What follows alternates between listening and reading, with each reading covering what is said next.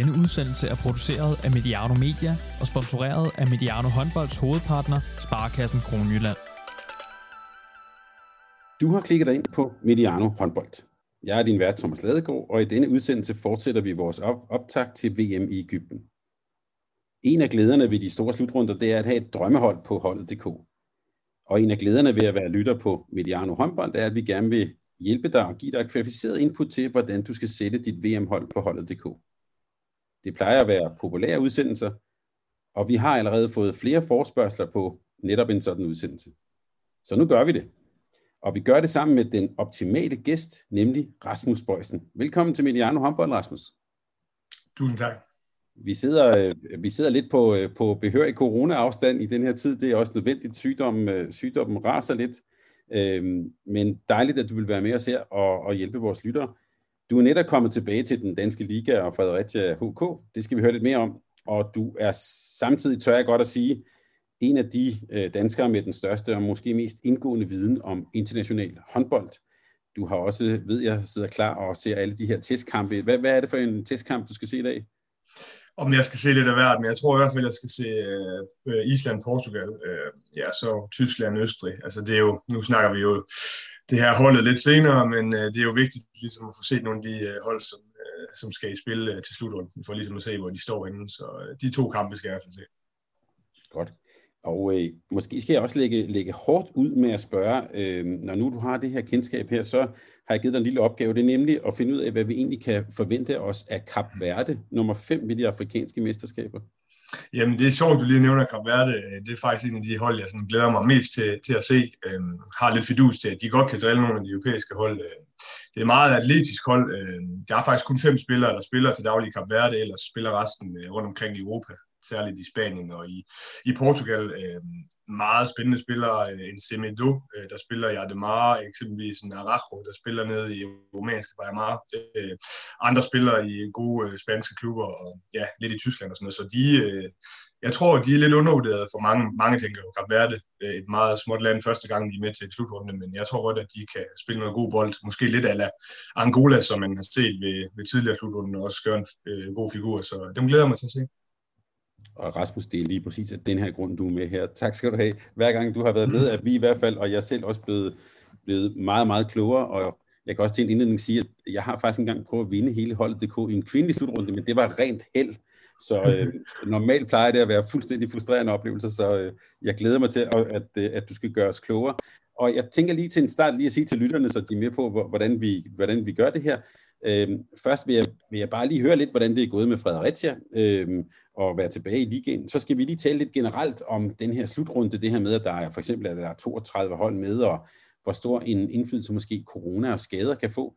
Og så gør vi det som det tredje punkt, at vi øh, taler os ned i holdet.dk, og vi øh, taler os ned i alle de enkelte positioner på, øh, på holdet. Så det er dagens dagsorden for, øh, for lytterne, så ved I, hvordan vi kommer til at strukturere det her. Men først lige vil jeg lige, øh, som sagt, lige høre, hvordan har det egentlig været at være tilbage i Danmark og være tilbage i den danske liga?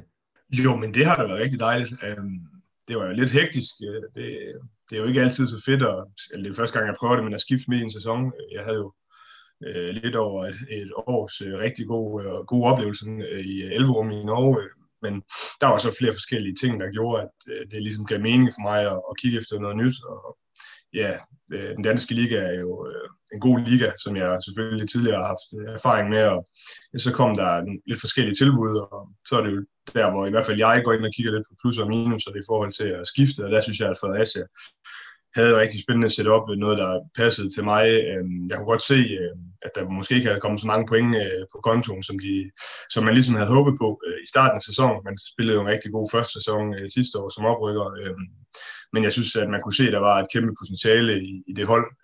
Så det var noget, jeg rigtig gerne ville være en del af. Så kunne jeg selvfølgelig også se, at der måske kunne være en rigtig stor rolle til mig, og det er noget, jeg værdsætter meget. Havde en rigtig stor rolle øh, op i sidste sæson, øh, og jeg har ligesom også nået en alder, hvor man gerne vil spille noget håndbold, og ikke øh, sidde ude og kuglure. Øh, Så øh, ja, og så er det jo, må jeg så også sige, at det er gået over al forventning. Altså jeg tænkte da mit, da, da jeg skyndte mig hjem til Danmark, øh, øh, og skulle se, øh, se drengene spille øh, en rigtig vigtig, øh, et rigtig vigtigt lokalopgør mod øh, KF Kolding øh, på udebane, øh, hvor man starter rigtig godt, og efter det ligesom bliver kørte helt i sænk. Øhm, så det var jo ligesom en start, der gjorde, at øh, der var lidt udfordringer, og det er jo også øh, noget, jeg godt kan lide ved at spille håndbold, at man ligesom har nogle udfordringer. Og, og ja, så er det jo gået så, så fint, at vi ligesom er kommet op på det her, i det her forjættede land, og lige nu ligger på en slutspilsplads, men vi ved også godt, at øh, der er rigtig mange øh, spændende kampe tilbage, og det bliver svært at komme med, men vi synes, at øh, den proces, vi har været inde i, har været rigtig god. Øh, så det tager vi med, og så prøver vi bare det her kedelige med at tage en kamp ad gangen, og så må vi ligesom se, hvad det fører til.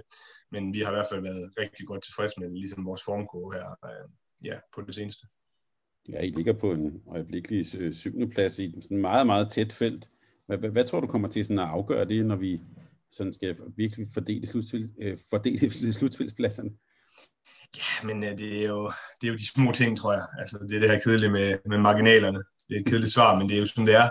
Jeg tror, at den periode, vi er inde i lige nu, er rigtig vigtig. Altså, man ligesom får oparbejdet sig selv til at kunne finde noget momentum, øh, fordi det er et tæt pakket program, man ligesom kommer ind i efter den her slutrunde pause, så øh, hvis man ligesom kan, kan ramme øh, en god formkurve og vinde de første par kampe, så, øh, så er man godt på vej men som du selv siger, det er så tæt, at øh, man skal heller ikke tabe ret mange kampe i streg, for så er man lige pludselig nummer 11. Øh, så øh, ja, vi har egentlig snakket meget om at, at tage det stille og roligt og tage en kamp ad gangen, og så, øh, så må vi se, hvor det bærer hen.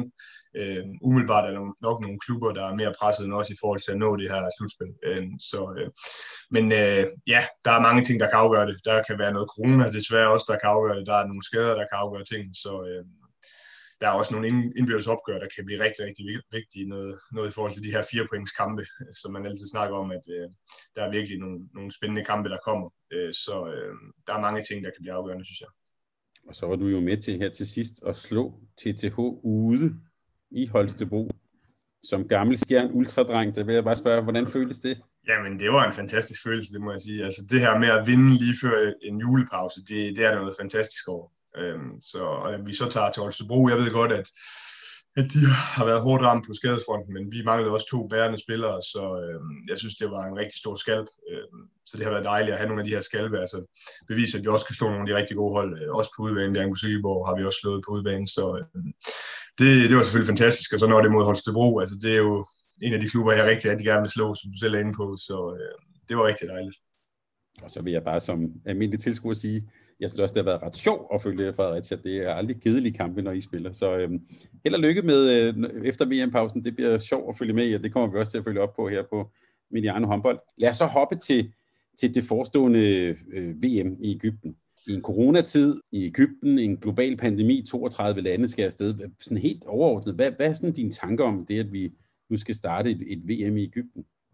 Jamen det er jo specielt. Altså det er jo en speciel tid, vi er inde i desværre, men jeg ser det også som lyspunkt i en øh, lidt træls dagligdag nogle gange, at, at der kommer sådan en slutrunde her. Jeg synes, det er fantastisk for håndbolden. Jeg tror, at der kommer stor bevågenhed på det. Øh, jeg synes jo så, det er så ærgerligt, at øh, Ægypten, nu ved jeg også fra min tidligere holdkammerat, øh, jeg er Lara, som jo spiller på det egyptiske hold, at hvor meget der ligesom er blevet gjort for at gøre alt det her til en fest. Altså øh, nye haller, øh, øh, ja, altså der er virkelig bare blevet bygget op til, at det her skulle være den helt store slutrunde uden for Europa øh, for første gang i en, en hel del år, ja, siden Katar, så øh, jeg synes virkelig, det er ærgerligt på den baggrund, men jeg glæder mig da også helt vildt til at, til at se noget god, god håndbold, men jeg må også bare indrømme, at jeg synes, det er noget andet, når der ikke er fyldte haller. Altså, jeg synes, det gør så meget for produktet, at der er noget liv i hallerne, også når jeg, når jeg øh, en sjældent gang har været så heldig selv at være til en slutrunde og, og se på. Altså, det gør bare noget for hele oplevelsen, så på den måde synes jeg, det er rigtig ærgerligt. Øh, ja, så tror jeg, at det kommer til at også at spille ind, altså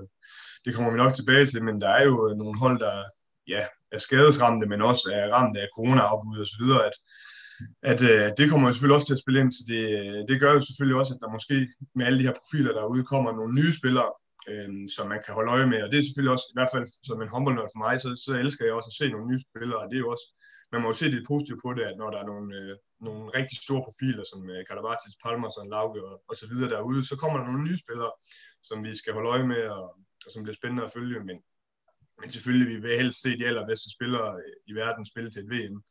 Øh, men det kan bare ikke øh, lade sig gøre, i hvert fald slet ikke den her gang. Så øh, det er sådan, det er. Og så må man se på nogle andre ting, der er positive, synes jeg. Det er jo et godt perspektiv, du har, eller sjovt perspektiv, synes jeg, at vi ser det jo tit øh, udefra og fra Europa og, og ned på, på Ægypten, og synes, at Dr. Hassan Mustafa er fjollet, og han har fået opkaldt en halv efter sig og sådan noget.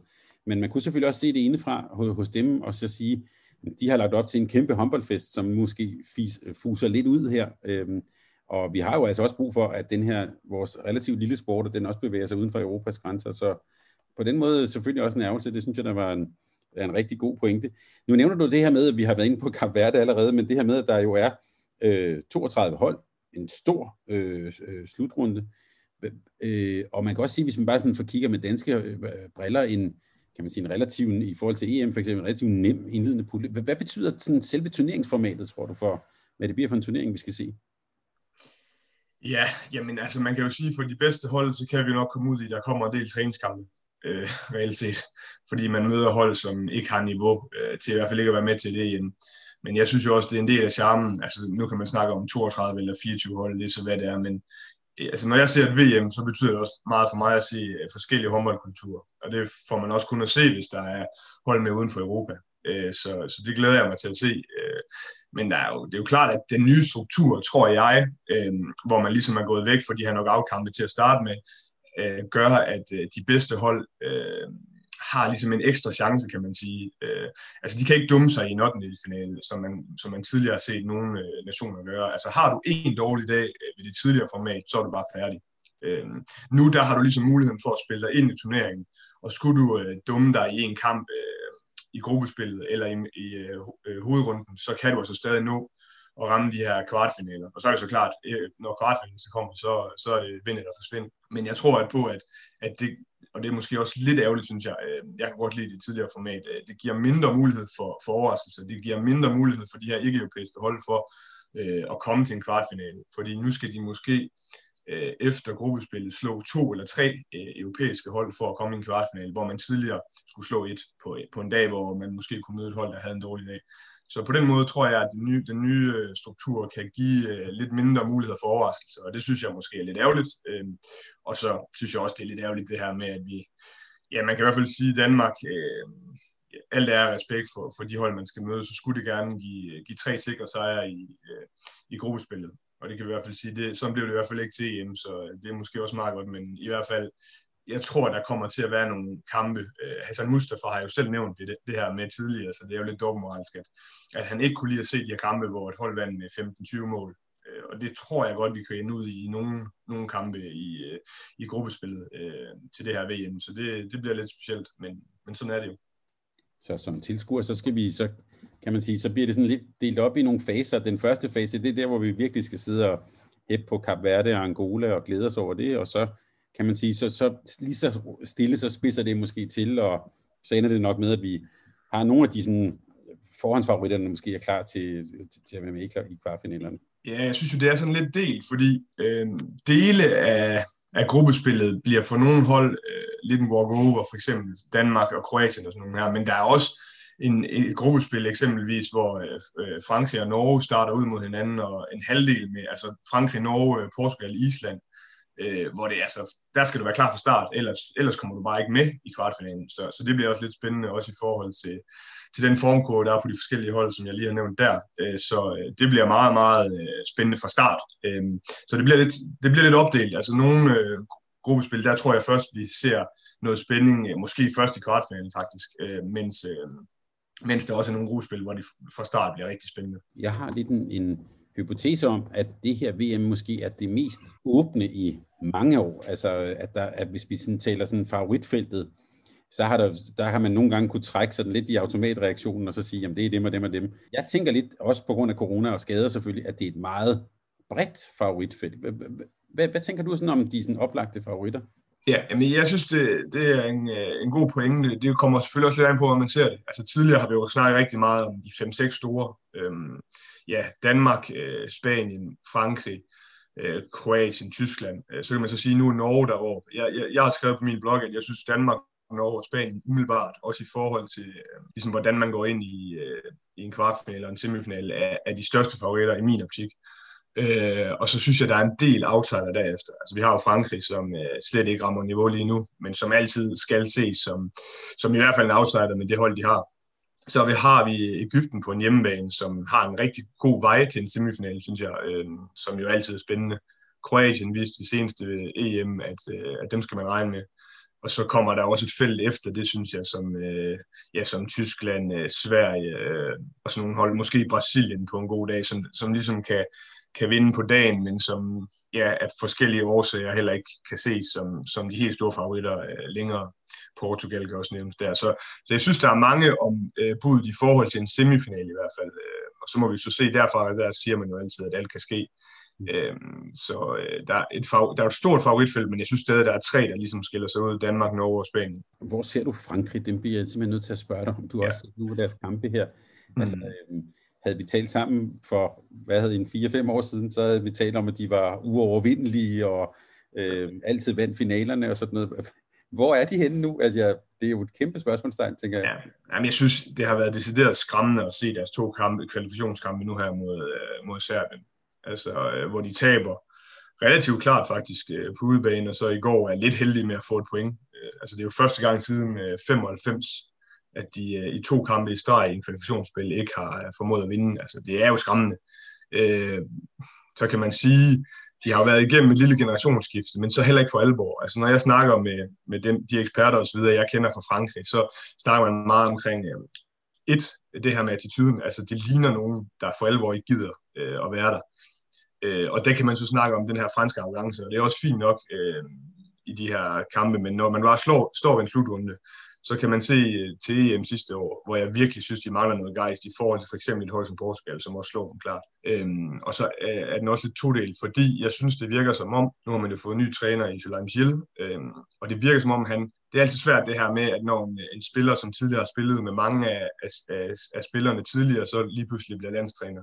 Og det virker som om, at han holder ved nogle af de spillere, som reelt set ikke øh, har niveauet længere, synes jeg. Altså man kan lige så godt gå planken ud og så tage det her generationsskifte. Jeg tror også, det vil være nemmere for hierarkiet, fordi det er svært at se det her hierarki øh, på det franske hold. Jeg synes, at øh, de har så mange fantastiske spillere, men, men det er ligesom om det er svært at se, hvem skal afgøre det. Tidligere vidste man, hvem der skulle afgøre det. Øh, det var Maje i mål, og så var det Kadabati, som var sidst, og længere tilbage, sådan nogen som øh, Fernandes og, og Jackson Richardson. De har, man har aldrig været i tvivl om, hvem er der skal afgøre det. Nu har man så mange øh, spillere på cirka det samme niveau, øh, Øh, rigtig mange gode højrebacks, kan man sige, øh, men de kan jo ikke alle sammen spille samtidig. Øh, så jeg har svært ved at se det her, øh, det her hierarki, som er så vigtigt.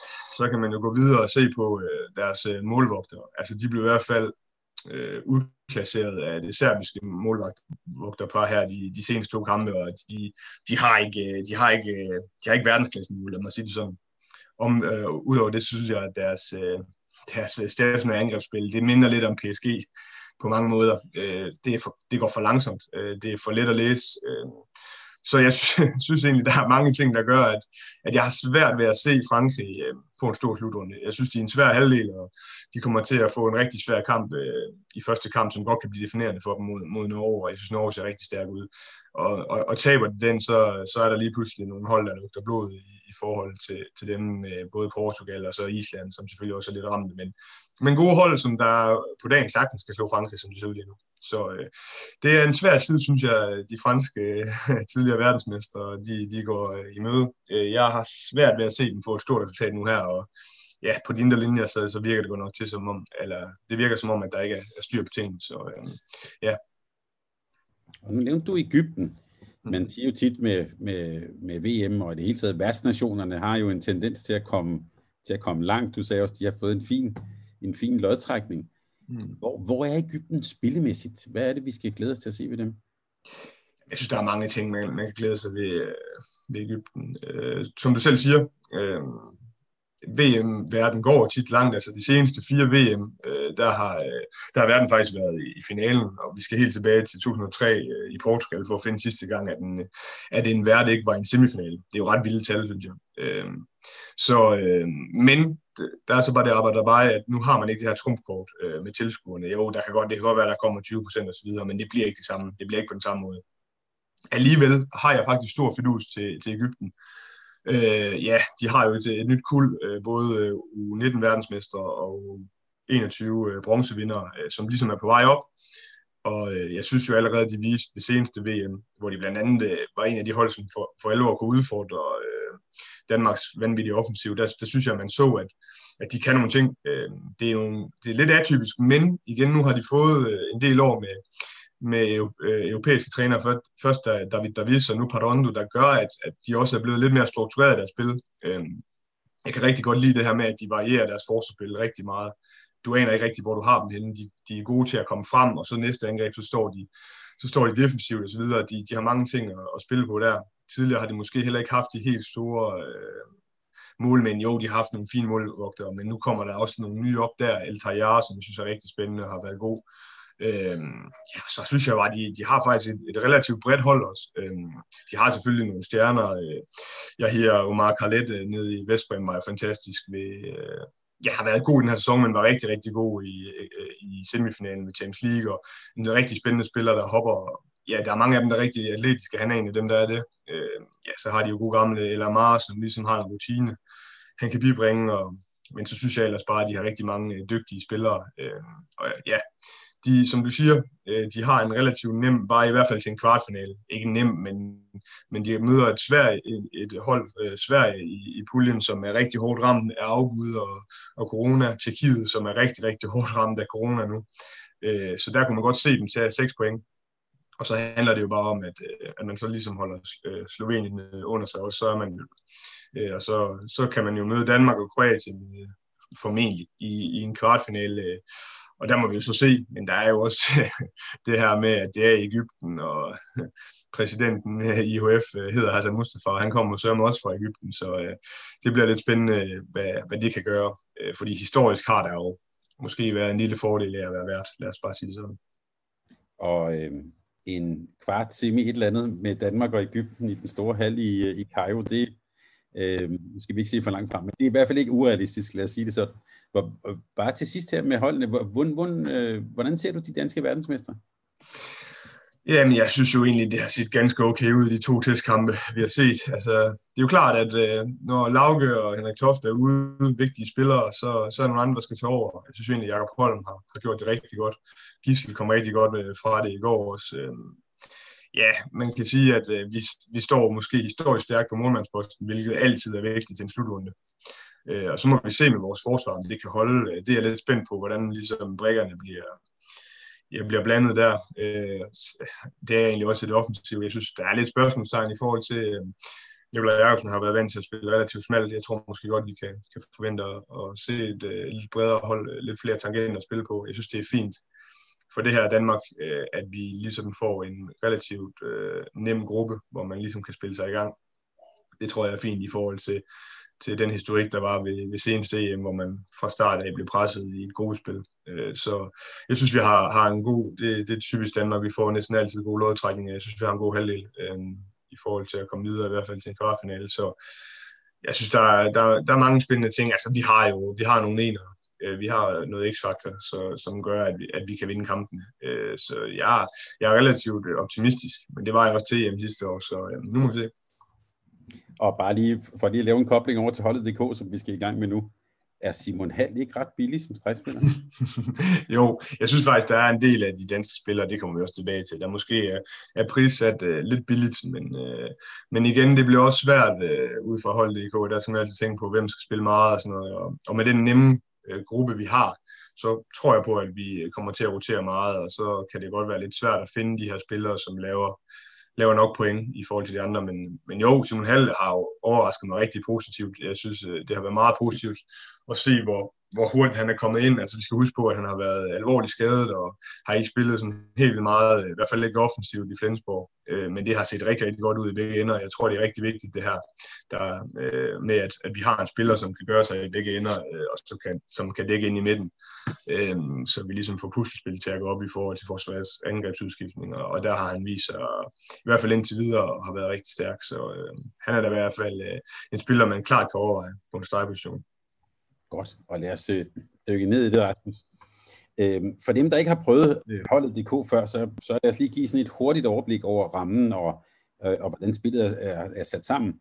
Man får som spiller øh, 50 millioner øh, kroner, øh, og for det så skal man købe sådan sit øh, VM øh, håndboldhold. Du skal finde de spillere, der klarer sig godt på de hold, der klarer sig godt, kan man sige. Fordi præstationerne på banen, de vækstes nemlig til spillervækst i kroner på dit hold over turneringen. Et mål giver for eksempel øh, 30.000, der er bonus ved mål, øh, eller med mere end 5 eller 10 mål, En assist giver 16.000. Gule kort, udvisninger, rødt, blå kort koster. Øh, vundne kampe giver point. Øh, og så er der selvfølgelig det med målmændene, redninger for målmænd, også strafredninger med mere. Det, øh, det tæller ligesom øh, mål for markspillerne. Og i løbet af, af spillet, der kan du faktisk foretage udskiftninger på dit hold. En udskiftning, det koster penge, det koster sådan et øh, transfergebyr, og man kan sige, i spillet her efterhånden, som vi var også inde på gruppeinddelingen, efterhånden som det tønder ud, så er der selvfølgelig færre hold og færre spillere at vælge imellem. Og så er en vigtig ting, øh, man kan ikke få alle dem, man peger på. Øh, nogen vil nok starte med at sætte Landin på mål og have Sarkusen og Mikkel Hansen på. Det kan man selvfølgelig godt prøve, men så tror jeg, man får vanskeligheder med at få øh, pengene til at slå til. Så det er også lidt et spil, hvor man skal kill your darlings, og så finde dem, der leverer rigtig godt øh, til prisen. Øh, da vi havde EM, og også sidst du var med omkring holdet.dk her, Rasmus, der var der var sådan ret sådan, øh, specifikt i sådan en rundeinddeling. Øh, men sådan som jeg læser det nu, så er det ret enkelt. Ikke? Der er ni runder, og alle spiller i, i samme runde. Er det rigtigt forstået? Ja. ja. Så der er ikke sådan, man skal ikke sådan tænke så meget på det, men man kan selvfølgelig overveje lidt, som du var inde på her, hvad er det, de spillere, du har, hvem er det, de skal møde, og, og, og hvordan ser runden ud. Øh, og man kan så skifte øh, for runderne. Bare lige sådan generelt, hvad egentlig, hvad er dine sådan erfaringer det, med det her med at, at skifte ud? Jamen, det er, det er et rigtig, en rigtig vigtig del af spillet. Altså, det kommer til at afgøre spillet. Øh, og jeg tror, i år kan det blive endnu vigtigere. Øh, og det tror jeg, fordi der er flere svage modstandere, end der tidligere har været. Øh, og når de her hold, så møder, de gode hold møder dem, så, øh, så er der rigtig mange point. Kan der være rigtig mange point at hente? Øh, eksempelvis ved målvogter og så videre, det kommer vi tilbage til. Og så tror jeg også, at det kan blive rigtig vigtigt i forhold til, at gebyret er sat ned fra 1% tidligere til kun en halv procent nu. Så det bliver faktisk billigere at bruge de her udskiftninger. Øh, så altså min klare holdning er, at altså, skifter du ikke ud i løbet af spillet næsten hver runde, vil jeg sige. Der kan selvfølgelig være nogle ting, der spiller ind der, men øh, så kan du ikke vinde. Så det, det er en, en rigtig stor del af det. Øh, ja, så, så der er i hvert fald øh, god øh, grund til at købe de her guldhold, så du har, øh, så du har fri udskiftninger i, i stedet for kun at have tre, øh, fordi med tre, der kommer du ikke særlig langt, så øh, det, det er en god investering, vil jeg sige.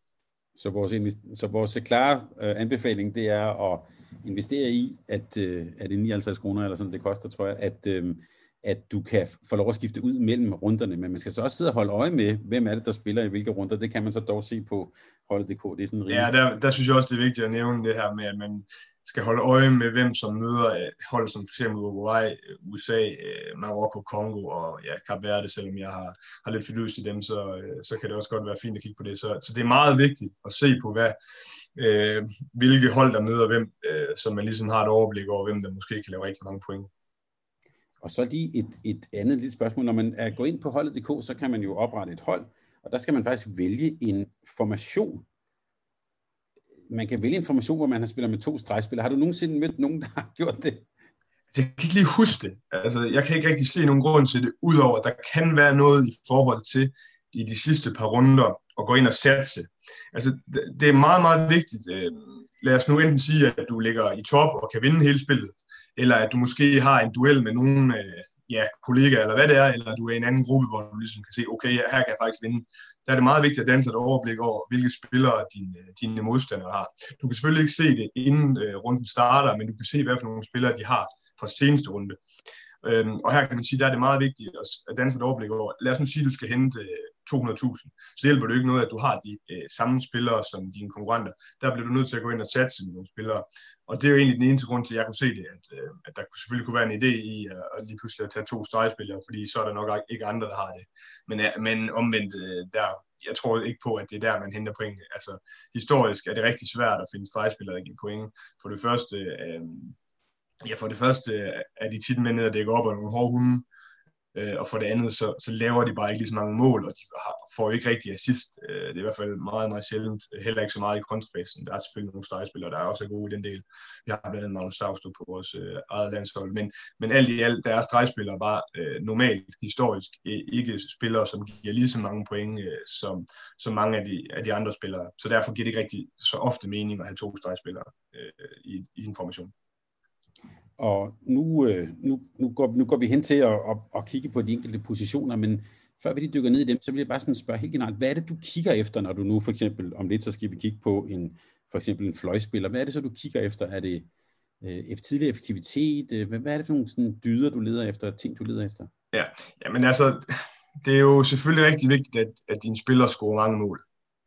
Øh, der er jo ligesom tre ting i det. Først skal du i hvert fald sikre dig, Øh, at dine spillere ikke er skadet. Jeg kan se øh, øh, for eksempel Arne Palmerson, der er 3,7 procent i spillet, der har ham. Og han er altså ikke med til slutrunden. Så det er i hvert fald en, en god start.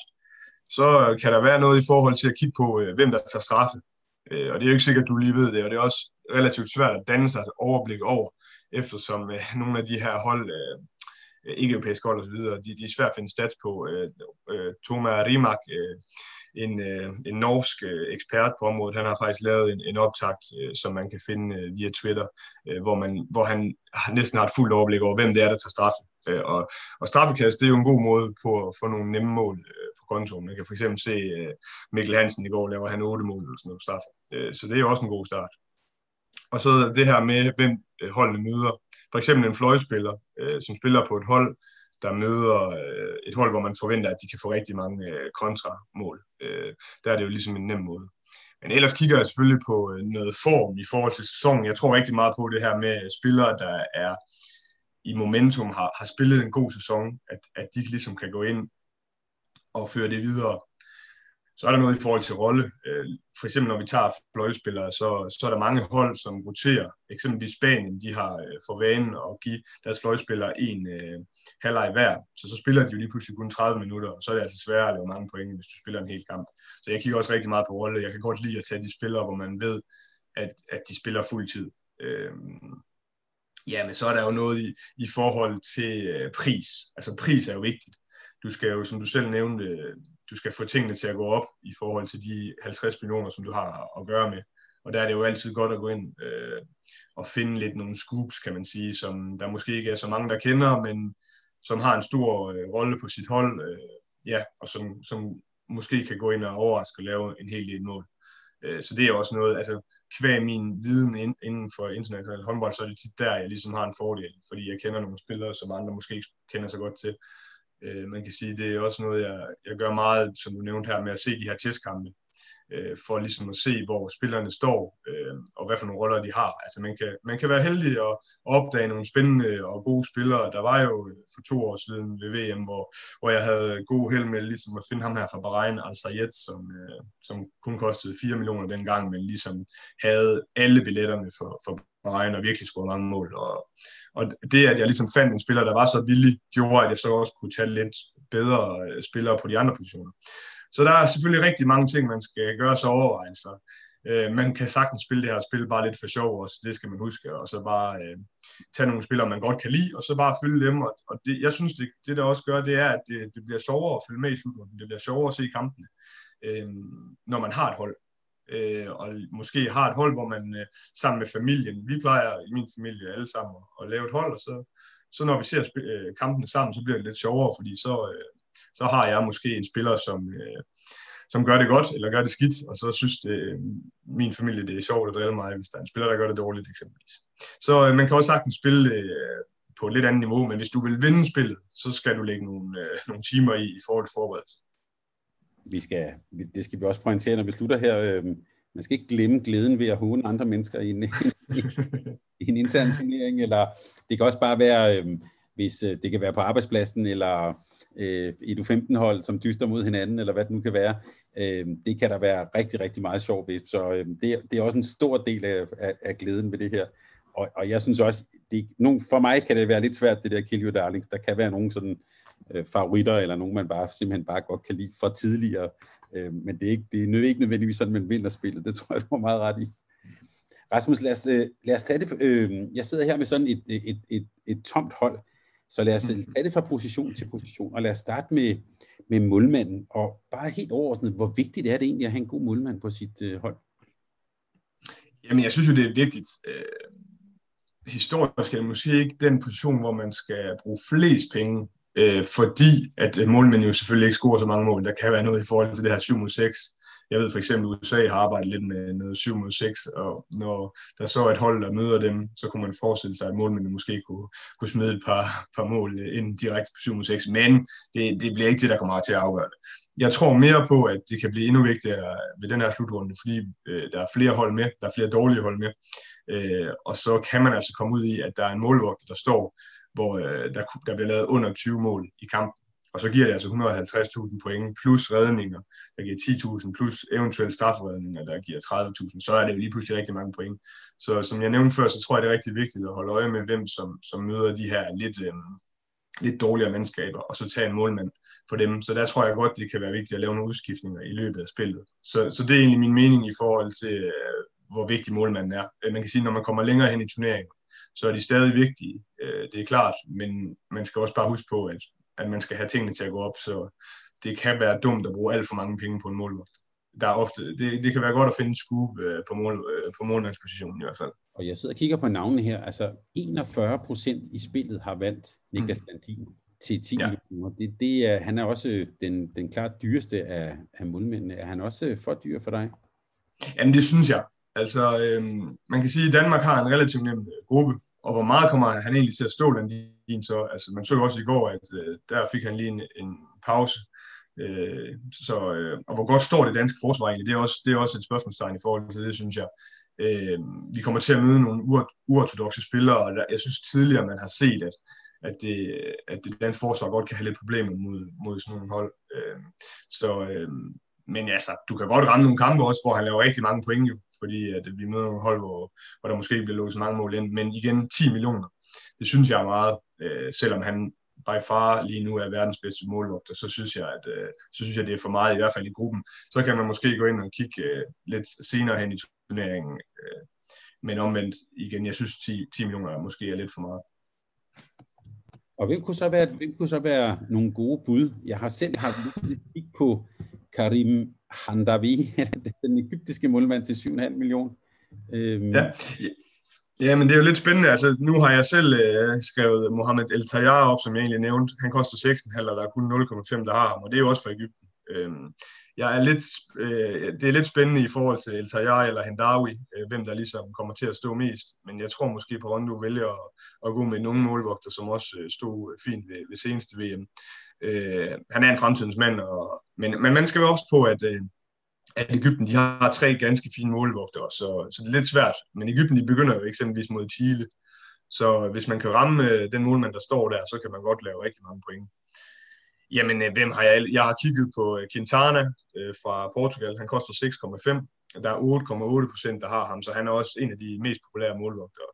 Øh, Portugal har en, har en ganske fin gruppe, synes jeg, og Quintana, han er klart førstevalg han har ikke været sådan, øh, nu snakker jeg om det her med, med momentum og gode øh, sæsoner, men han har ikke været sådan helt flyvende for Porto i den her halv sæson. Øh, så man kan jo eventuelt vente til efter Island-kampen. Men, men Island, øh, Portugal spillede jo, øh, spillede jo en kvalkamp nu her, hvor der ikke blev lavet ret mange mål, øh, hvor han også stod fint, havde mange redninger. Og efter, efter Island, der har de så Marokko og Algeriet.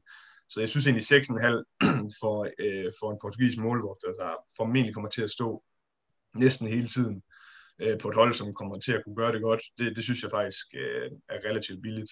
Hvis man skal lidt længere ned, så kan man måske kigge på Leonel Martial, øh, som, øh, ja, som, er, som er Argentinas første målvogter. Der er 2,7 øh, procent, der har ham. Øh, de begynder med Kongo og Bahrain, det er jo i, det er jo i Danmarks pulje. De begynder med Kongo og Bahrain, og der synes jeg, at Argentina bør være favoritter, og jeg synes tit øh, i de her øh, slutrunde slutrundekampe, at når de møder øh, så, sådan nogle hold, så, så kommer der ikke så mange mål.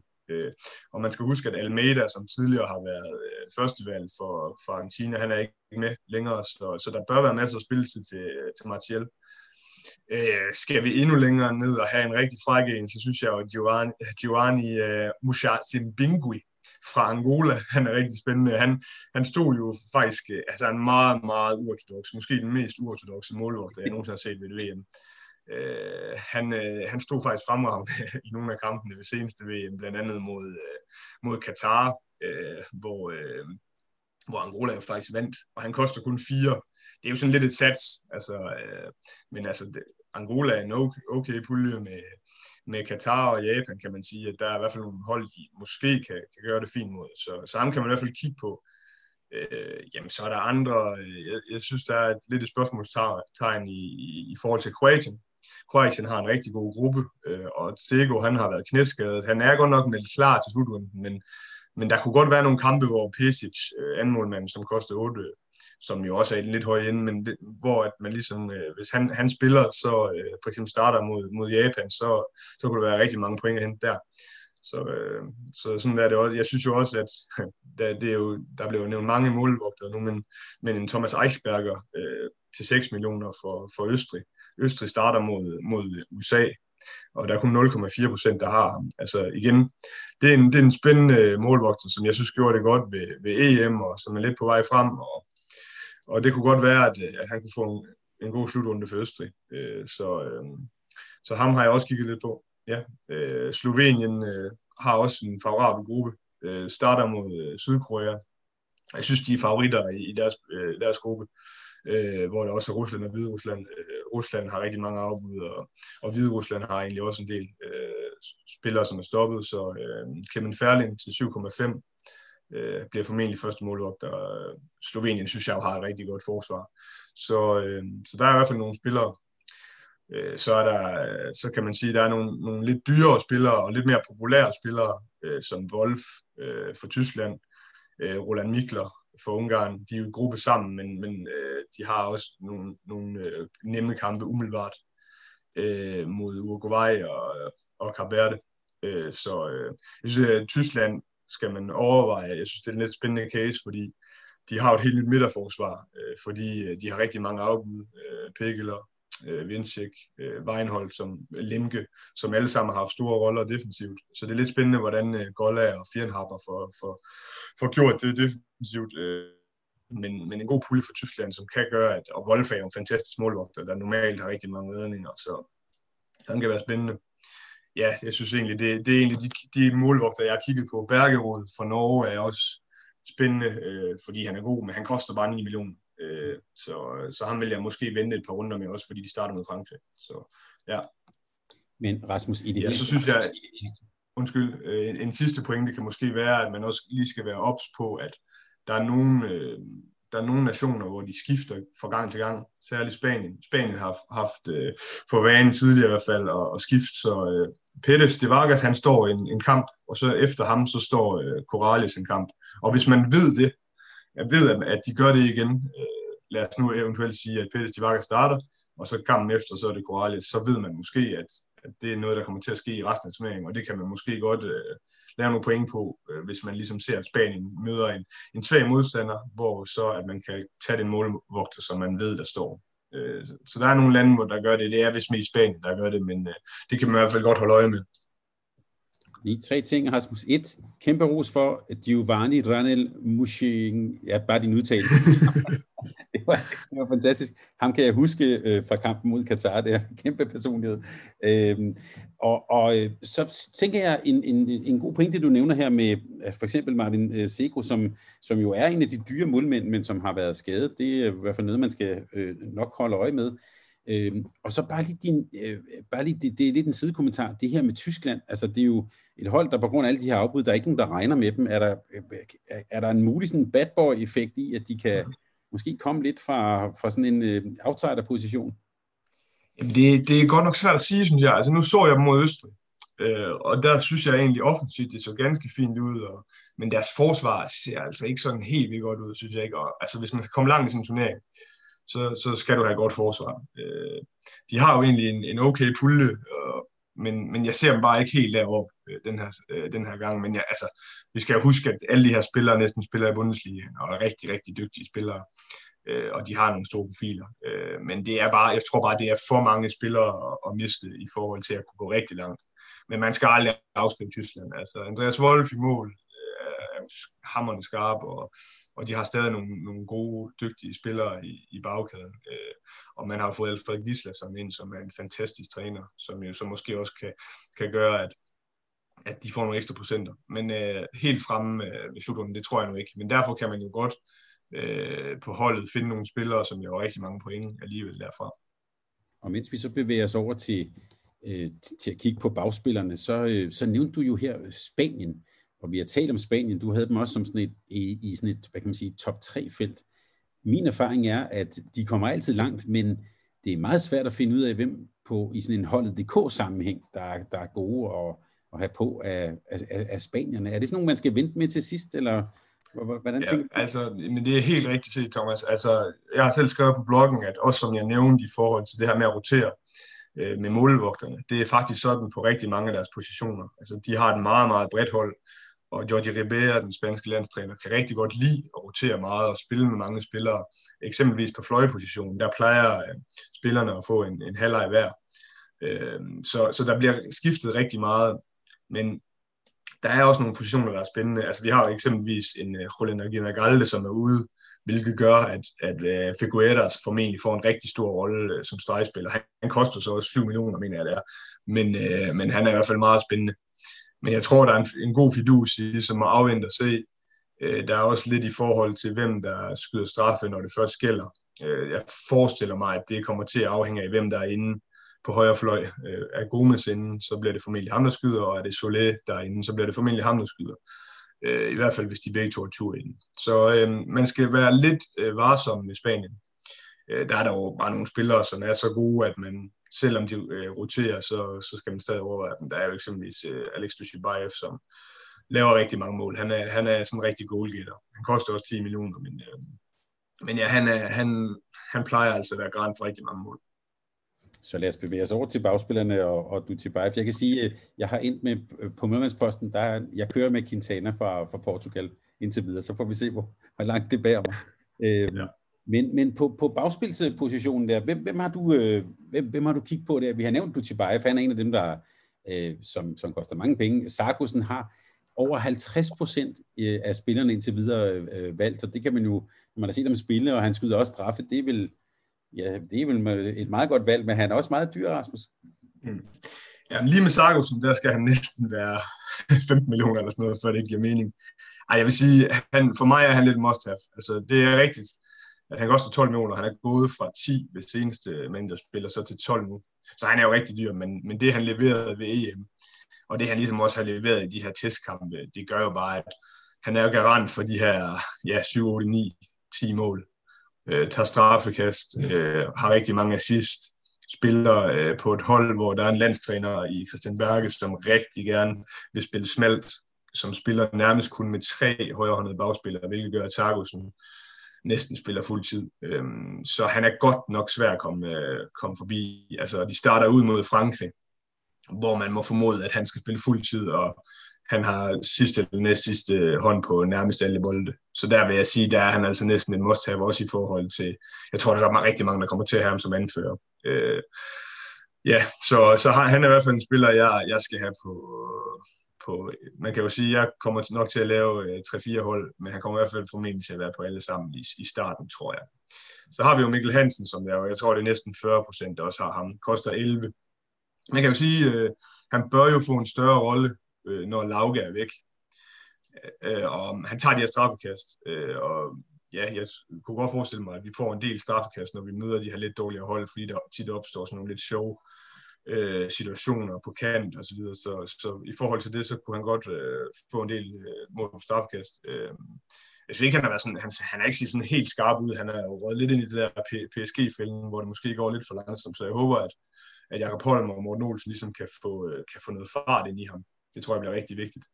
Øh, Gissel også i forhold til, til fart. Så, øh, så jeg vil måske afvente lidt, fordi at jeg tror, at øh, jeg tror, vi kommer til at rotere lidt mere, i hvert fald i gruppespillet, end vi tidligere har gjort. Øh, og 11 millioner er også bare meget, og når jeg så siger, at man skal måske man skal have Sargus med, der koster 12, så har du nærmest ikke flere penge. Jo. Så øh, det vil jeg nok lige afvente. Så er der nogle af de andre populære. De kan Mem øh, bliver vi nødt til at runde. Han koster 8 millioner. Der er 22 procent, der har ham. Altså jeg vil ikke bruge i nærheden af 8 millioner på en, på en fransk bagspiller. Han har faktisk ikke spillet ret meget i de her testkampe, øh, og hans attitude har været mærkelig, synes jeg, så øh, han virker ikke som en spiller, der ligesom øh, er i fuld vi gør. Altså han er jo, han er jo fuldstændig fantastisk atletisk, men jeg synes bare, at når man ved, hvor mange gode højrebacks de reelt har, øh, Melvin Richardson spiller øh, en del på, på playmakeren, så han kommer nok ikke til at spille så meget højre bak, men så har de Valentine Port og øh, Remeli, udover de kan med Så det er voldsomt at bruge så mange penge på, øh, på en spiller, som man ikke ved, hvor meget der spiller. En af de andre populære spil. Undskyld. Ja, de kan minde kunne være et eksempel på en, som jeg gætter på, mange holder af og godt kan lide at se mm. spille, men Helt sikkert. Hvor, altså det der lidt, det der kill your darlings, det kan være, at det er en af dem, man nok skal, skal udlade. Ja. Men så har vi nogle af de andre populære. Der er jo to øh, playmaker-typer fra øh, Kroatien. Lukas Indric koster 8,5, og der er 13,6, der er ham. Og omvendt Duvnjak koster 9, og der er 6,3, der er ham. Jeg synes, det er spændende i forhold til Lukas Indric. Altså Duvnjak ved, at vi har haft corona, har ikke øh, spillet, som, altså spillet næsten ikke angreb for, for Kiel her til sidst. Øh, og jeg synes, til EM viste også, at at han har en langt større rolle defensivt, og det er først, når de byg, altså kampene virkelig skal afgøres, og når man møder nogle af de rigtig gode modstandere, at han for alvor får spillet til offensivt. Derudover så er Kardasic meget tvivlsom øh, til slutrunden. Øh, han er slet ikke med i, øh, i optakten nu her, og man håber, at han bliver klar, men man ved det ikke, og jeg kan forestille mig, at han kommer i hvert fald først øh, til at være i fuld vigør efter gruppespillet. Så Lukas Indrich kommer jo lige pludselig til at have en rigtig, rigtig stor rolle. Øh, og han er jo en fantastisk spiller, som bryder både for en del mål. Jeg tror, han kommer til at være farligere end tidligere set. Udover det, så har han et assistspil, som er rigtig godt. Og han dækker ikke så meget op. Øh, nogle gange dækker han lidt på fløjen, men, men han kommer nok ikke til at få ret mange udvisninger. Det kunne jeg ikke forestille mig i hvert fald. Så han er, han er spændende. Øh, så øh, Kroatien, øh, der kan man godt holde lidt øje med ham i hvert fald, synes jeg. Så har vi Ungarn. Øh, der er jo også Martin Lekai, som også er en af de mest populære. Han koster 7 millioner, og der er omkring 10 procent, der har ham. Øh, Gabar Sassar, han er jo stoppet, og Adam Juhas, øh, han er ikke med, han har også haft en corona og er ikke blevet helt klar. Så der hviler et lidt større ansvar end normalt på Lækaj. Så jeg synes egentlig, at prisen på ham også er ganske fin. Altså 7 millioner for, øh, for en ungarsk spiller, som kommer til at spille næsten hele tiden, formoder jeg i hvert fald. Og Ungarn er en ganske fin gruppe. Så øh, jeg synes, at han er rigtig spændende. Ham er, det er i hvert fald en spiller, som jeg har overvejet Ja, så har vi været lidt rundt omkring øh, Dushibayev, øh, som der kun er 4,9, der har, men, men han, er, han er spændende, men jeg tror også, det der afskrækker folk lidt, det er den pris, han har, og at Spanien roterer meget. Så det er de mest populære. Så tænker jeg også, at vi skal prøve at kigge lidt på, hvem der kunne være spændende at få uh, i forhold til pris, men også i forhold til uh, ja, spillere, som jeg ligesom har fidus til. Jeg har brug for, at du hjælper mig nu, for nu har jeg sat Sargussen ind på det her hold, så nu begynder ja, det. Det skal du også. Det skal du også. ja, ja, men jeg synes... Jeg vil komme i problemer, så ja. vi skal finde ja, vi finder ud af det til sidst, Thomas. Vi finder ud af det til sidst. Men i hvert fald synes jeg, at der er lidt spændende i forhold til Danmark her. Ja, der er altid rigtig mange procenter på de danske hold i forhold til, at folk har dem, fordi de er danskere og sådan noget. Og det giver rigtig god mening. Øh, jeg har der er 21,5, der har ham. Han koster altså kun 4,5 millioner. Det synes jeg, det synes jeg er ret godt. Øh, jeg synes, det er billigt. Jeg vil hellere have ham end, end for eksempel Mads Menser, som der også rigtig mange har, der har til 5 øh, til 5 øh, millioner. Øh, og det vil jeg, fordi det kan godt være, at Mensa han kommer til at spille mere, men han har også en større rolle defensivt, øh, hvor han kan få nogle udvisninger, og han er heller ikke lige så målfarlig og målsøgende, som jeg kan som jeg synes har ser rigtig spændende ud og giver Danmark lidt en anden øh, funktion øh, offensivt. Øh, og så synes jeg også, at Mathias Gisle til 3,5, det han viste i går, viser jo, at han er alt for lavt øh, prissat. Altså, jeg, det er svært at tale for meget ud for testkampene, men jeg tror på, at han i løbet af turneringen måske lidt vil overhale øh, Øvers i forhold til, hvem der får mest øh, spilletid af højrebaksene. Ja, så kan det godt være, at vi kommer til at spille en del med, med højrehåndet, men man kan jo måske godt gå ind og kigge på nogle af de kampe, Danmark skal spille, og så se, okay, den her kamp, der kan det godt være, man kan også prøve at få lidt med i medierne, at der kan det godt være, at det ligesom er blevet lagt op til, at her skal Mathias Gislinder have fuld tid og så kan man jo skifte ham ind til 3,5 millioner. Det synes jeg, han er rigtig spændende. Nogle af de kampe, Danmark skal spille i indledende mod Kongo, for eksempel, det, det er jo sådan nogle kampe, hvor Gissel sikkert vil være rigtig, rigtig god. Jamen lige præcis.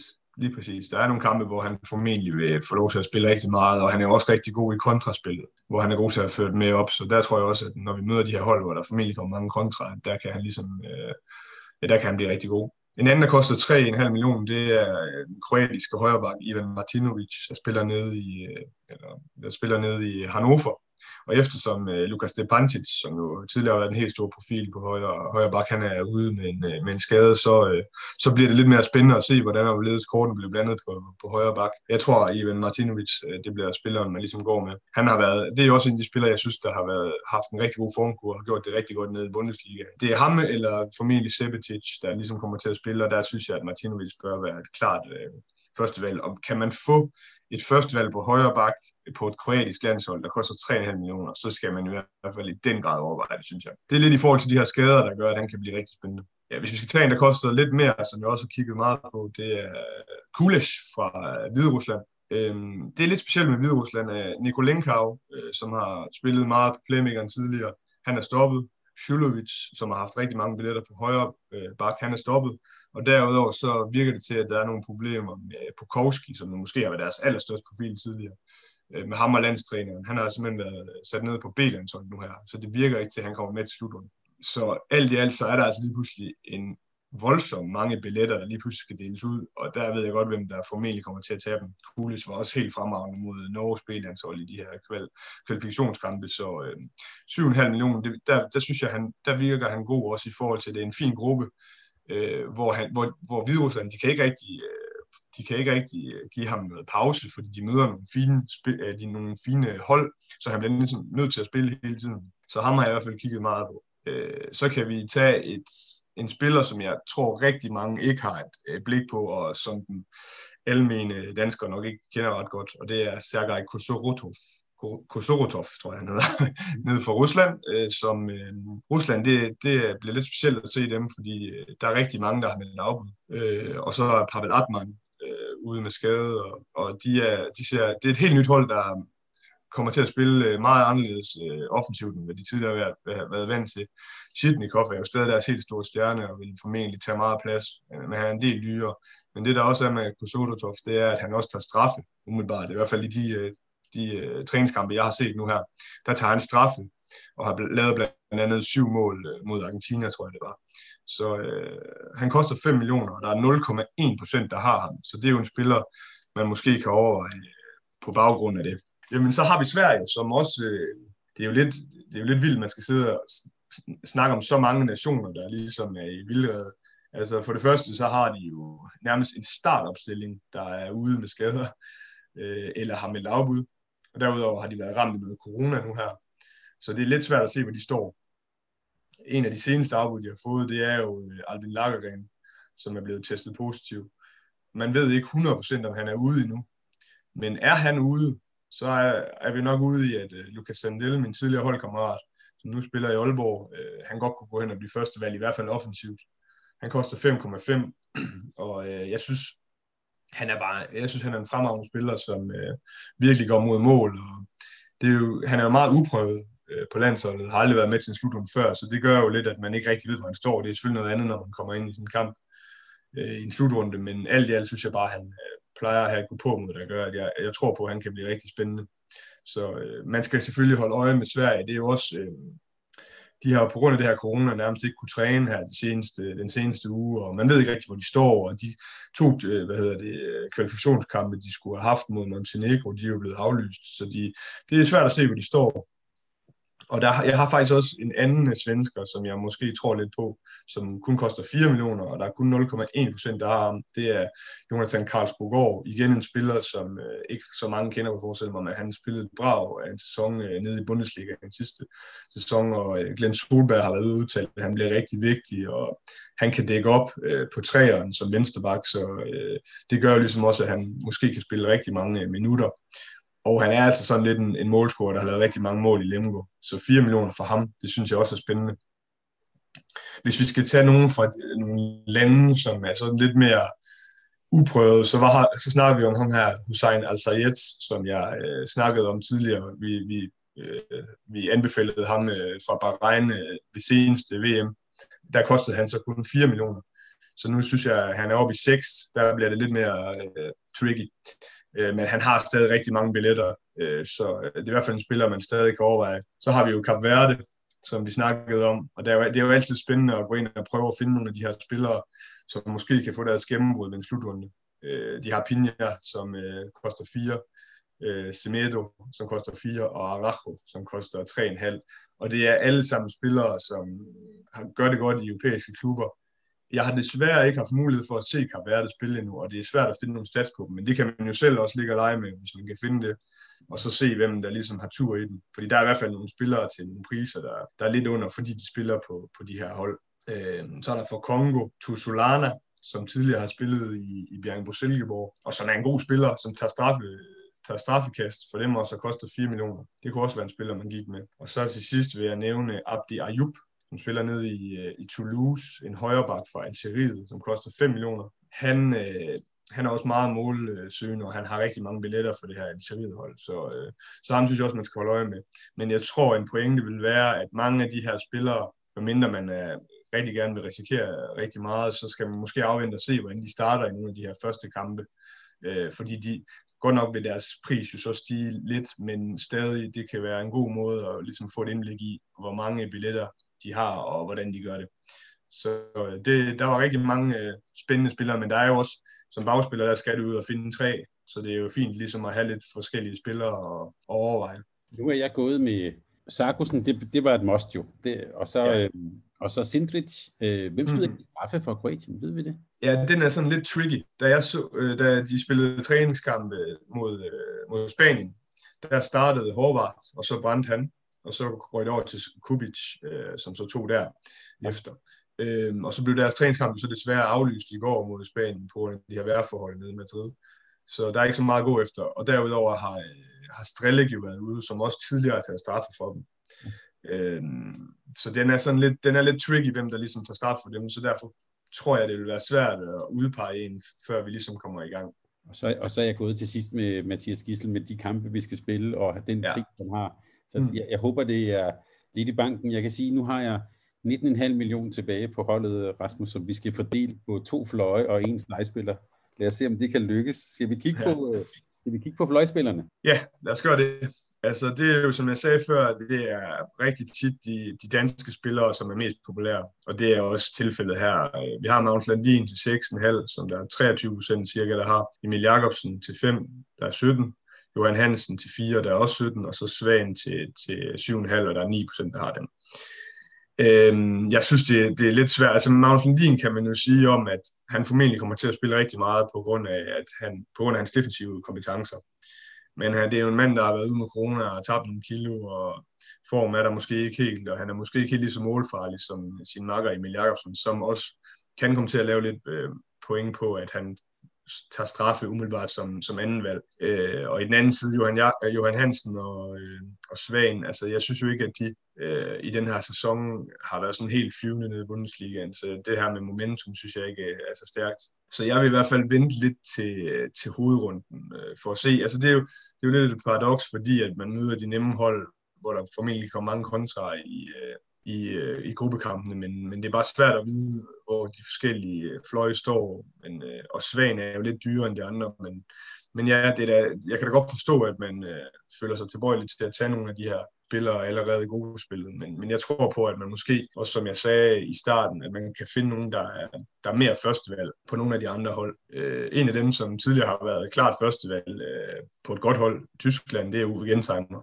der koster 8,5 procent. Øh, og jeg kan da huske, at jeg nævnte ved seneste, seneste gang, jeg var med i, øh, i manager øh, på Mediano, at, at han var bare en must-have, men øh, han havde godt nok en dårlig slutrunde øh, der, så der skuffede han fælt, og han har, været, han har nogle problemer med håndledet, øh, med håndledet så øh, han spillede ikke mod, øh, mod Øster senest.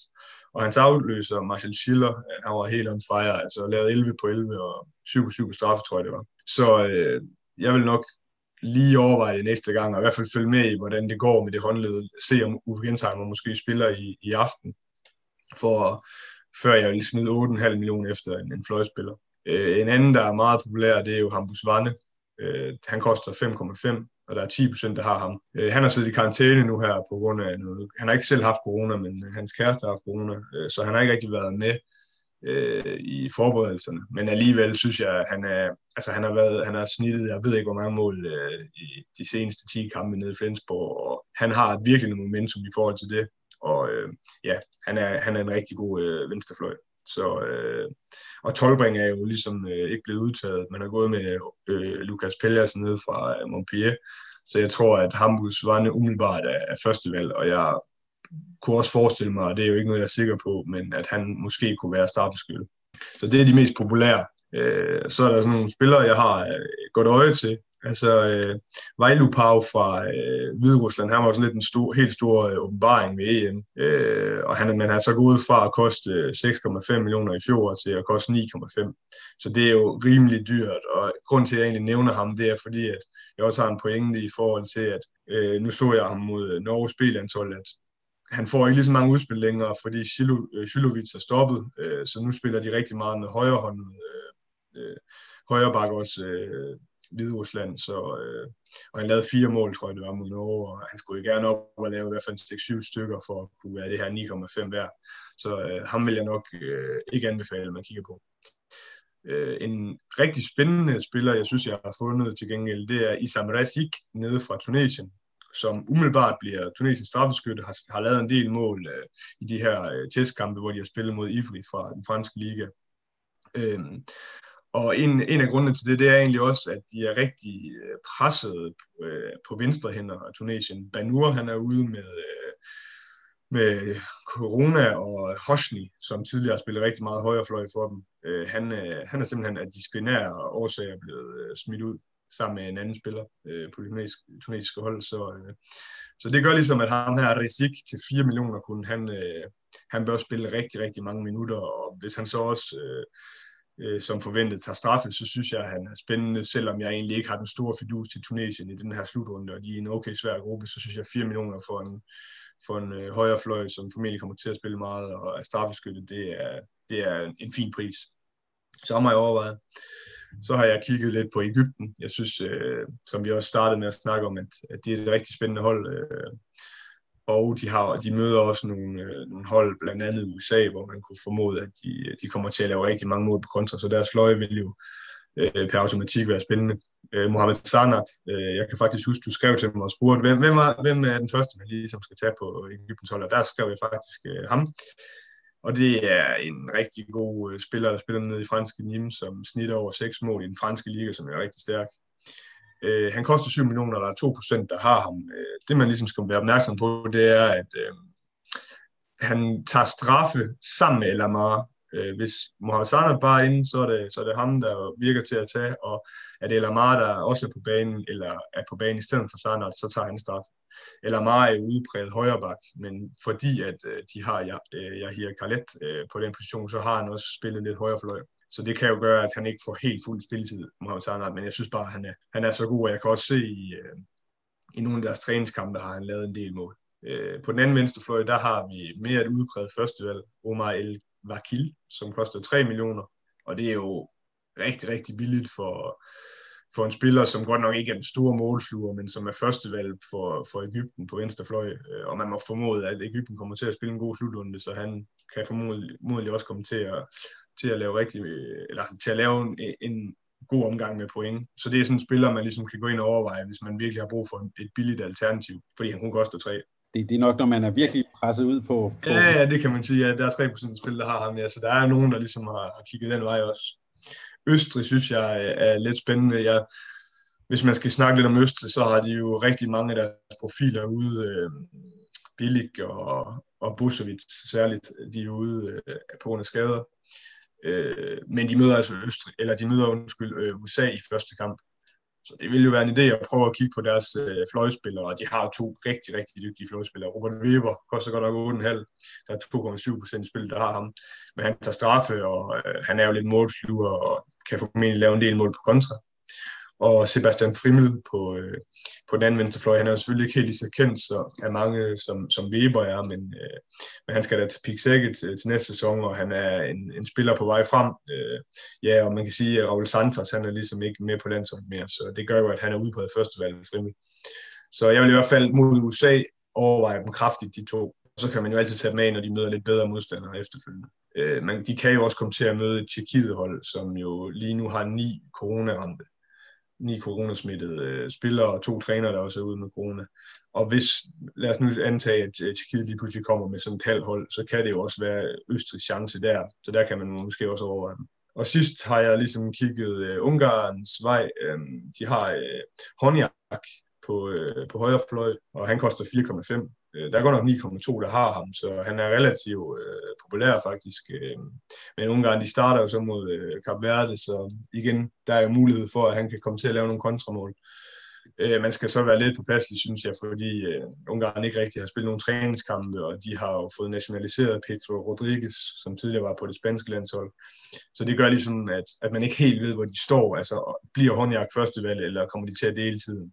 Så den er, der, der skal man være lidt påpasselig, men, men bliver håndjagt førstevalg, så synes jeg 4,5 øh, er en rigtig god pris. Så det er ligesom det, jeg, øh, jeg har kigget på ved, ved fløjene, og man skal selvfølgelig, som jeg tidligere nævnte, huske at kigge på, at der er nogle af landene, der roterer rigtig meget på fløjene, så, så de kun spiller en halvleg hver for eksempel. Og så huske at kigge på, på de lande, hvor fløjene, eller hvor, øh, som møder nogle af de her dårlige hold, som Uruguay, USA og Marokko, øh, og så kigge på, hvem, hvem de har som fløje, der måske kan lave en del kontramål i de kampe. Jeg, er, jeg har simpelthen besluttet nu at gå med dit, øh, med dit gode bud på øh, Sanat fra, øh, fra Ægypten, og så øh, synes jeg, super gode overvejelser omkring Hampus Varne. Øh, og han ser skarp ud også, hvis du, hvis vi tænker på det her momentum, du nævnte. Så har jeg, øh, på det her hold, jeg har nu her, nu har jeg 7 millioner tilbage til en, øh, til en stregspiller. Det kan faktisk godt være, at det kan lykkes.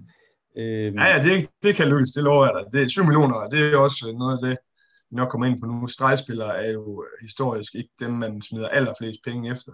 Og, der, og deres priser er heller ikke helt så høje som mange af de andre spillere, som jeg nævnte først, at at øh, det er sværere at lave gode point for en streg, fordi de ofte øh, dækker op og kan få nogle øh, minuspoint ved de her udvisninger, men også fordi, at de ligesom ikke har det her sidst øh, i sig i spillet, og ligesom er, ja, de bliver, de, er, de bliver nødt til at have nogle indspil og så videre for andre spillere, der ligesom skal gøre dem gode, plus at deres kontrafase heller ikke øh, altid er verdens skarpeste. Så, øh, så ja, stregspillerne, det er, de er lidt billigere end mange af de andre spillere.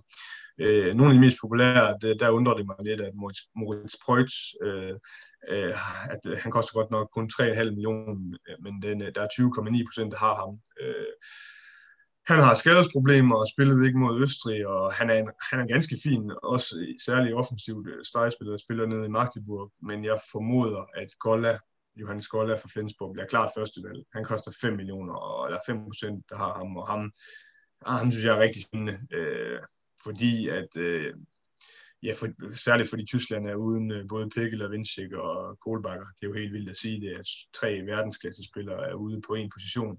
Men Golla, han er jo ligesom den fjerde. Jeg synes, han er på vej til at blive en verdensklassespiller også. Han har været vanvittigt dygtig med Flensborg, og han laver rigtig mange mål, så øh, 5 øh, millioner for ham, det synes jeg er fint betalt. Så er vi jo lidt inde på, på den gode Simon Hall, øh, som koster 4,5 millioner. Der er så 16,2 procent, der har ham. Og jeg synes, jo, han har gjort det rigtig godt i testkampen, og det ser ud til, at hans, hans rolle bliver stor, fordi han både kan bruges offensivt, offensivt øh, men sandelig også defensivt på den her træerposition. Og for at puslespil ligesom skal gå op for Nikolaj Jacobsen, så er det vigtigt, at, at han har de her stregspillere, som, øh, som kan dække godt op, øh, og måske øh, ja, altså på træerpositionen. Så derfor 4,5 millioner for ham kan man helt bestemt også overveje. Øh, en anden, der også Øh, en anden dansker, der også er populær, det er jo Zachariasen, men han koster bare 6,5. Så der, der vil jeg hellere gå med Simon Hall også, fordi Zachariasens øh, rolle ikke har set ud til at være sådan helt sindssygt stor i de her testkampe. Så har vi to franskmænd oppe i top også, øh, Fabregas og øh, Luka Karabatic henholdsvis 7,9 og 5,3 procent. Øh, det er igen det her lidt med, hvor står Frankrig, og de har været uskarpe i kvalkampen, og eksempelvis 7 millioner for Fabregas, synes jeg er meget, meget højt sat, så øh, dem vil jeg heller ikke kigge imod. Øh, Myrhold er selvfølgelig også en af de, de populære deroppe, men han har heller ikke sådan set alt for skarp ud, og han er også dyr, han koster 7 millioner. Øh, de mest populære har tidligere rigtig meget været spillere, som ikke dækker op. Andreas Nielsen, som jo er stop, eller som jo øh, ikke er med den her omgang øh, for Sverige, har tidligere været rigtig øh, populær. Og ham her, Mohamed Shibib øh, fra Ægypten, som koster 5,5, og der er 4,1, der har ham. Han er også altid en spiller, jeg ligesom overvejer, og som rigt, rigtig mange har ligesom fordi han ikke dækker op. Og nu spiller han jo øh, for Ægypten, som, som kommer til at møde nogle hold, hvor de formentlig vil være lidt fysisk overlegne. Øh, og der tror jeg bare, at Shibib, han kommer til at lave en hel del mål. Så, så ham, er, ham overvejer jeg rigtig meget i hvert fald. Øh, han er så også en af de mest populære. Øh, ligesom Banhidi for Ungarn, men han koster også bare 7,5 millioner. Så han, øh, han var fantastisk ved EM, men jeg synes bare, det, det er, det er for meget for en stregspiller, i hvert fald i forhold til, hvad jeg vil lægge. Nu har du jo 7 millioner at gøre med, så du kan jo godt give lidt mere for en stregspiller, end jeg formentlig kommer til at gøre. Øh, så, så kan vi jo så kigge på nogle af dem, der koster lidt mindre, som jeg har overvejet. Øh, ja, nu nævnte jeg Shabib fra Ægypten, men der er også andre, øh, en Tobias Wagner fra Østrig. Han, øh, han koster 4 millioner, og der er 1,1 procent, der har ham. Østrig starter jo mod USA, hvor jeg formoder, at, øh, at Østrig kommer til at være øh, ganske overlegen øh, fysisk. Selvom USA har, har en okay fysik, så, så, bør de, øh, så bør de kunne få smidt nogle indspil ind til, til Wagner. Så snakkede vi lidt om, om øh, Sverige før. Øh, Nielsen er ude, Jesper Nielsen er ude, Lindskog har fået øh, corona og måske ude. De åbner lidt op for, at han måske kan komme ind senere, men øh, i hvert fald gør det jo, at, at øh, de sådan Frederik Petersen og Max Dyer er relativt alene øh, på den position. Nu har de godt nok indkaldt Oscar Berndal som, øh, som gardering og træningsspiller, men jeg tror stadig, at det ender med, at det formentlig kun bliver de to, der ligesom bliver udtaget til kampene. Øh, og øh, Frederik Petersen nede fra Montpellier, han koster 4,5, men jeg vil egentlig hellere kigge på Max Dyer. Øh, han er jo lidt deres forsvarskrumtap, og det er sådan lidt atypisk at kigge på sådan en spiller, fordi han kan få, få en del udvisninger. Men i Bergis så spiller han jo øh, nærmest fuldtid offensivt også, og gør det rigtig fint. Og han koster, øh, han koster kun 3 millioner, og der er 0,7 der, der procent, der har ham. Og jeg synes jo, Glenn Solberg ligesom har givet udtryk for i nogle interviews, at han rigtig godt kan lide de her tovejsspillere. Øh, han vil ikke så gerne øh, skifte alt for meget ud for angrebsmæssigt, så Max Dijk kunne altså godt være en spændende spiller at gå med, men igen, man skal være påpasselig i Sverige. Så har vi lidt i forhold til, øh, vi skal jo altid kigge på de her skader, Josef Benali, som jeg tror han blev nummer syv på topscore-listen ved seneste VM øh, fra, fra Katar, han, øh, han er også ude øh, med en skade, øh, og derfor er ham øh, Jovo Damjanovic til 3,5, han bliver formentlig førstevalg. Katar er egentlig en okay pulje. Det, det er lidt svært altid at se, hvor, hvor de står henne. Øh, de har spillet nogle træningskampe og har vundet knippen mod nogle okay modstandere, Japan og øh, Bahrain, tror jeg det var. Øh, men øh, de er jo en pulje med, med øh, Angola og Japan, og der kan man jo sige, der kunne man godt forestille sig, at de i hvert fald vil være favoritter. Og Damjanovic til 3,5, det er godt nok billigt for en streg øh, fra Katar, der formentlig, jeg tror ikke engang, han skal dække op, og han kommer til at spille rigtig meget, tror jeg. Så har vi jo, jeg var lidt inde på ham tidligere også, øh, Figueras øh, fra Spanien. Han koster godt nok syv, og han er jo rimelig dyr. Men Agina Galle, han er altså ude, så han kommer til at spille rigtig meget på et rigtig godt hold. Øh, så ham kan man i hvert fald også godt overveje, hvis man ligesom dig har den her de her 7 millioner at gøre med, der, vil han, øh, der synes jeg i hvert fald, han vil være mere spændende end andre, der koster 7 millioner, eller Fabregas og Myrhold. Øh, så ham kan man helt sikkert overveje. Så har vi øh, den sidste, jeg måske vil nævne, det er, nu har jeg ikke været så meget omkring Brasilien, øh, mest fordi jeg synes, at deres spillere i det hele taget er prissat lidt højt. Jeg har egentlig okay fidus til Brasilien. De har en, en lidt spændende gruppe, hvor de måske godt kan gå videre, og med lidt held kan de måske kæmpe med om en kvartfinale. Øhm, men ham her, Rogerio uh, Moraes, som spiller nede i Vestbrem, jeg synes ikke, han er prissat så højt. Han koster 4,5, og der er kun 0,3 procent, der har ham.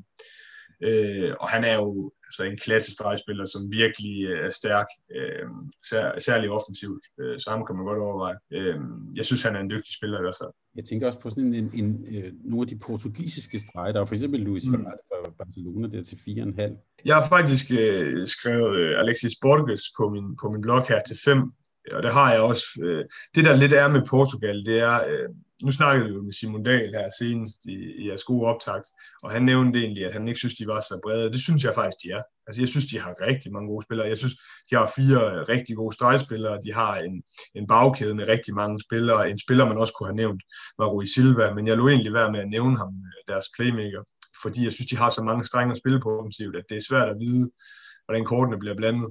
Øh, så han, han kan godt være en mulighed for nogen, synes jeg også. Han koster 5 millioner, og han, han er med rigtig meget offensivt og dækker ikke op. Men igen, de har, jeg synes, de har mange spillere, der kan gøre noget. Og det er også lidt det samme på stregpositionen. Alexis Borges har haft lidt rygproblemer og var ikke med ved seneste kamp mod Island. Øh, jeg synes, han er deres bedste spiller. Øh, ja, faktisk af alle. Øh, han er et monster defensivt, og er stærk offensiv, og Portugal spiller, bruger jo meget deres stregspillere i, i, deres, øh, i deres offensive spil, også i det her 7 mod 6, som de er så kendte for. Så man kan sige, at Borges kan man holde øje med, øh, men det er bare det her med, at de har Borges, de har Frade, de har Salina, og de har øh, Ituriza, som alle fire er rigtig dygtige. Salina bliver dog mest brugt defensivt, men, og også lidt i 7 mod 6, men alt i alt synes jeg bare, at at man skal være påpasselig med at smide penge efter en stregspiller, hvor der er, hvor der er tre andre på holdet, som også øh, kan gøre sig på den position. så det er egentlig derfor, jeg ikke har kigget så meget til Portugal. Jeg synes, øh, de har et fremragende hold med gode bagspillere, rigtig gode fløje, som så roterer rigtig meget. Også, øh, ja, og så Quintana, som vi har været inde på og så fire gode stregspillere. Så øh, jeg forventer mig meget af Portugal, men jeg tror ikke, de kommer til at, altså jeg tror ikke, deres spillere kommer til at lave sådan helt sindssygt mange point. Jeg havde jo 7 millioner tilbage på kontoen, Rasmus, jeg gik med Figueres øh, til, ja. til 7 millioner, så står der, nu står der 0 kroner i banken her til mig, øh, og så har jeg ovenikøbet fået sat et hold nu med øh, syv spillere fra syv forskellige nationer, det synes jeg også, der er en, måske en kvalitet men, øh, det kan være senere hen, at jeg skal være, som vi var inde på. Du skal se mange kampe, så Thomas. Jo. Du er nødt til at se alle, nationer. Ja, det, det, det, er jo, det er jo bare sådan en grund til at have syv forskellige nationer. jeg er tvunget til at se flere. Men, øh, Præcis. Men jeg tænker også, øh, det er også med, med sådan et hold, som jeg har nu er et med, så skal man så også være skarp, som vi talte om, med det her med runderne, øh, og måske også skarp med udskiftningerne. Øh, og sindssygt god pointe, at fide for at transfer, øh, hvad hedder det, øh, beløbet og udskifte er sat ned. Så det gør jo endnu mere for, at man skal være meget skarp ved runderne. Rasmus, er der noget til sidst her, vi mangler at, at oplyse vores lytter om? Vi er kommet rigtig godt omkring. Nej, altså jeg synes jo, man skal gå ind og, og følge mig på Facebook og Twitter, og så følge med i den her skadesliste, som hele tiden bliver opdateret så man ligesom kan være, kan være med på den. Og så var der det her med straffeskytterne, der kan man gå ind på ham Marimak på Twitter og finde, øh, finde hans øh, preview på, på det hele. Så har vi jo også de her uh, gruppespil, altså man skal jo være meget velkommen til at, til at join min gruppe, som uh, hedder Boysens Liga, inde på, uh, inde på holdet.dk. Øh, ja, og ellers synes jeg bare, at øh, man skal få se og få lavet sig et hold, og så tror jeg, det er rigtig vigtigt, at man helt op til slutrunden starter følger med i, hvad der ligesom sker, fordi der er jo alle, alle de her ting med corona og så videre, der, der hurtigt kan spille, øh, vende spillet på hovedet, og gøre, at der lige pludselig er nogle spillere, som giver rigtig god mening at have, og andre, der ikke giver mening at have. Så øh, prøv at holde sig opdateret så godt som muligt, og så ellers bare øh, få lavet et hold. Og så, altså jeg har gjort det, at jeg har lavet min hold nu her, og så ved jeg med mig selv, at jeg kommer til at skifte rundt på de hold tusind gange, og kommer til at have mig selv for at have taget en eller anden spiller af. Så sådan er det jo også. Øh, det er jo et spil, der rigtig ofte kan være en kilde til, til noget frustration, men det er også en del af charmen af det, synes jeg.